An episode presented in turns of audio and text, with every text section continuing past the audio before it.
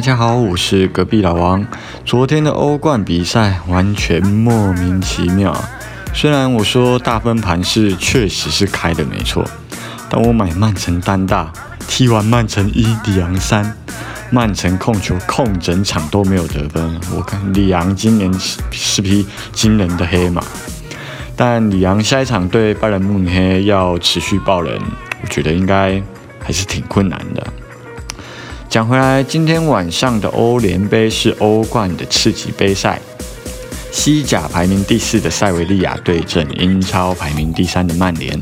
就联赛实力来说，曼联应该是略胜一筹，但在盘口表现方面，并没有给曼联多少优势，各面向的水位变化也并不突出。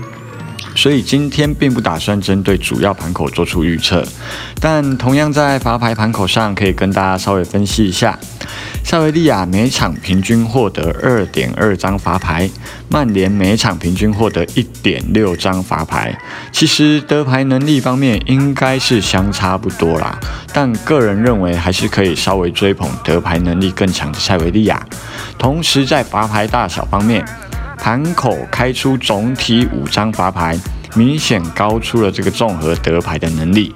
在这边稍微追捧罚牌数小五，应该是没有问题的。那以上是今天的分析，总结起来，我个人推荐塞维利亚罚牌让分以及全场罚牌数小。啊，如果喜欢我的节目，请帮我订阅加分享，下次见。